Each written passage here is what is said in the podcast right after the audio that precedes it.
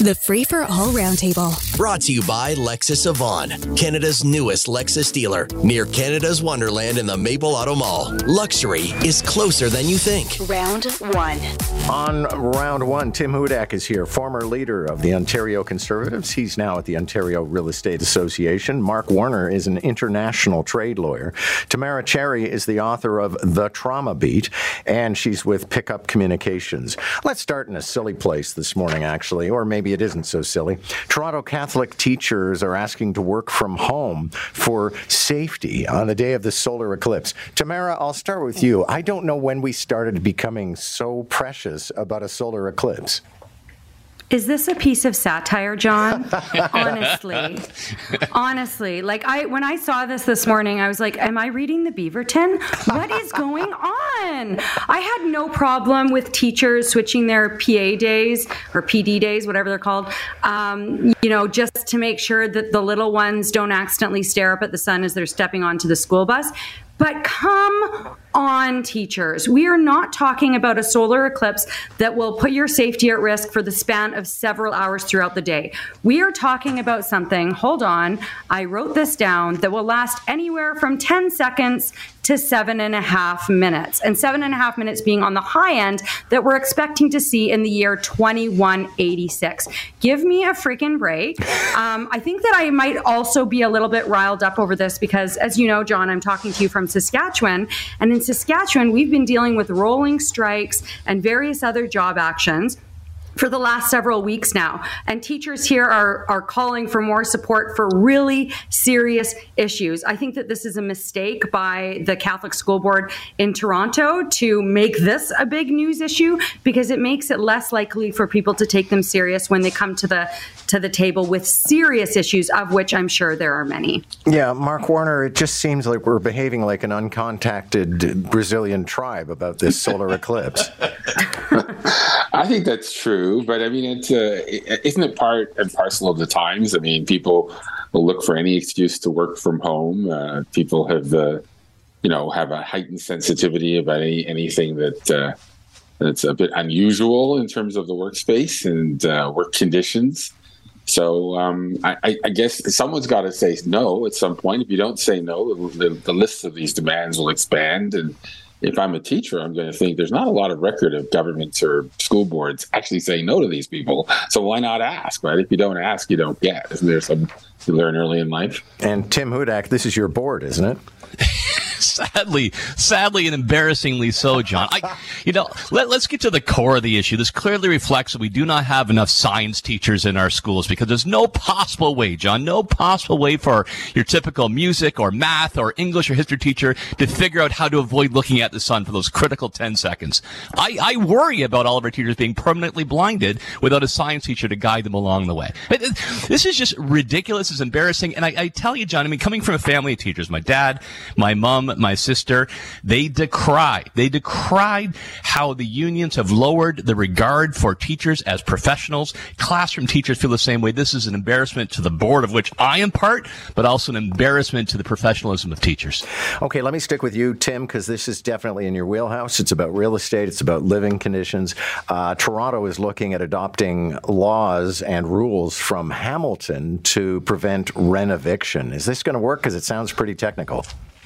It, it, look, it, it, may in the short term. I worry in the long run. So why are we having so many problems on, on the rental side? We have a lack of supply. And we have a particular concern here when it comes to mom and pop landlords uh, who, John, are, are not investing in rental supply, which actually would enable renters to choose, you know, any neighborhood in any city in the province. Because the deck is stacked against them, the landlord tenant board is a, is a mess. The pendulum swung hard against mom and pop landlords in terms of process. And they say, you know, why should I invest into a rental place when I can get it trash and not recover payment for years? So I worry that these additional restrictions are actually make it less less of an incentive to invest in rental housing in the first place. My second point, it, it is an issue. there's no doubt, but you need a province-wide solution. I don't like the notion of a municipality by municipality quilt work. I think there should be clear and enforceable provincial legislation to get a fair and balanced approach on this issue. Mark Warner, sometimes they genuinely are renovating. Other times they'll just throw up a coat of paint and then double the rent for the next tenant and not go back to the original tenant. But is, does the city have a role to play here?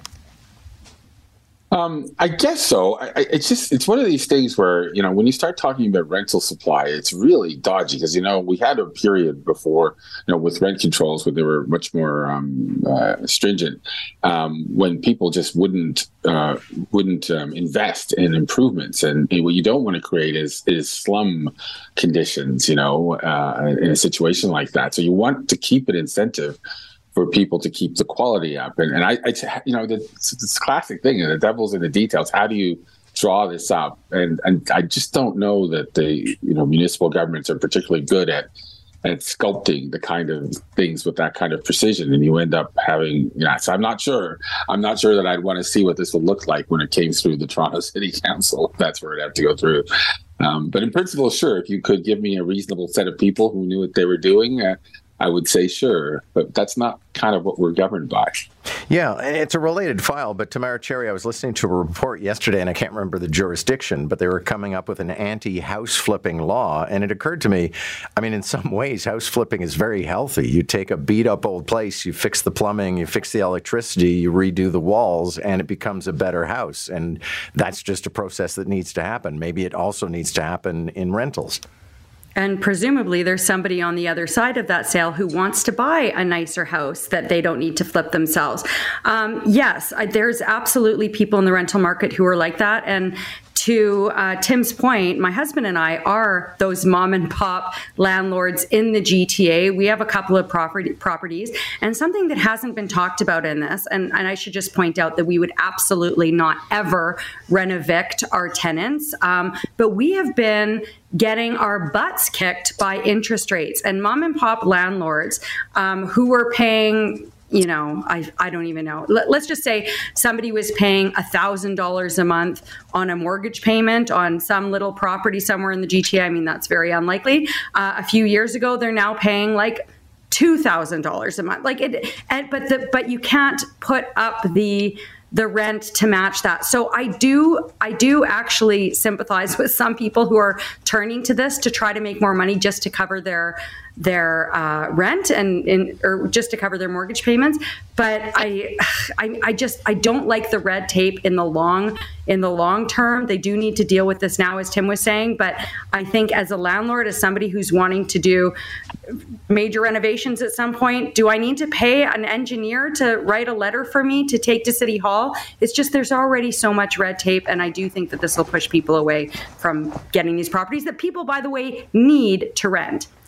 An investigative report alleges that management at Shoppers Drug Mart were putting pressure on pharmacists to ring up clients and ask them about their medication. And it sounds like a really great idea. You know, you're on three or more medications. Maybe you should have an extended chat with a pharmacist. But uh, Mark Warner, I'll start with you. Uh, apparently, it pays 75 bucks, so it was a real money earner for Shoppers Drug Mart. Yeah, this is the the old thing about unintended consequences when you when you make policy, right? You've got to figure it out. I, I mean, I'm not familiar with this particular program, but what I have uh, observed with um, you know with drug with the with the pharmacies is this incentive now that we've allowed them to sort of write certain prescriptions is that there does seem to be an incentive to sort of switch you over from your doctor over to the pharmacy, I guess, because the pharmacy gets the payment for that. And um, I'm not so you know it's always one of these questions. Every time you do an innovation, you've really got to sit through and and think through the incentives. I, I um I have wondered myself about some of the incentives that have been placed on the on the part of the pharmacies in this process, and uh, I guess we're going to have a phase two analysis of this at some point and correct some a lot of these problems. Worth noting, Tim Hudak, seventy-five bucks for this one phone call. In-patient uh, or in-office visit by a patient to a family doctor, thirty-eight bucks. Uh, look, I think that uh, Shoppers Drug Mart has caught a bit of the Loblaws contagion uh, here in, in looking like ripping off uh, consumers and uh, shoppers I frequent. I'm, I'm saddened by, by this by this story, John. I, I, mean, this is the second time they've had their hand caught out. I, I don't like the idea of drug companies sorry, insurance companies forcing everybody on a plan to go to one particular drugstore either. I think there should be patient choice. Shoppers was caught up in that. Look, the main thing I take from this, I'm pleased to see the pharmacists pushing back. I've always been a supporter in politics and outside of it that we should empower pharmacists more. I'm happy to see some ideas that I used to campaign upon to get more services like shots and diagnoses for simple conditions from the pharmacy. So I put a big circle on the pharmacy. Good for you in pushing back against shoppers taking advantage of customers. I salute them for that. We've tried to do that in real estate to raise the bar, higher professional standards, more powers to kick out bad actors. I'm glad to see the pharmacists doing the same. Okay, I want to hop to one last topic. And Tamara Cherry, it's uh, maybe it's only me who has an abiding curiosity about how you know legislatures and houses of assembly. I did not know Queen's Park was about to close for renovations, and apparently we're looking for new facilities, and I don't know where they're going to end up. I mean, they could move into some uh, Toronto Catholic schools. They're going to be ba- vacant for a little while if, if we have more solar eclipses coming our way anyway. Just make sure that we send them with the special sunglasses. I mean, you know, I, that's all I really have to say on that. Okay. Well, Tim, you spent time at Queen's Park. It's it is a bit of a dump.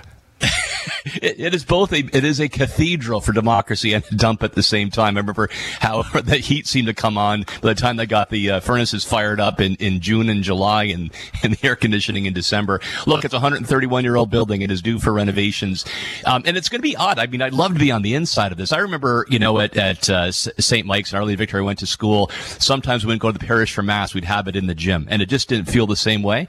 So I, it's got to feel the same way for Parliament because it is awe-inspiring when you're in there. It, it, it does actually, because of its nature, yeah, I think impose upon MPPs to act accordingly. So I'm very curious what kind of place other than the church you can actually go and do this version of democracy. Mark Warner, maybe we should do this like they did a school uh, around Eglinton and we could build a condo tower behind it and then the condo developer could renovate the house.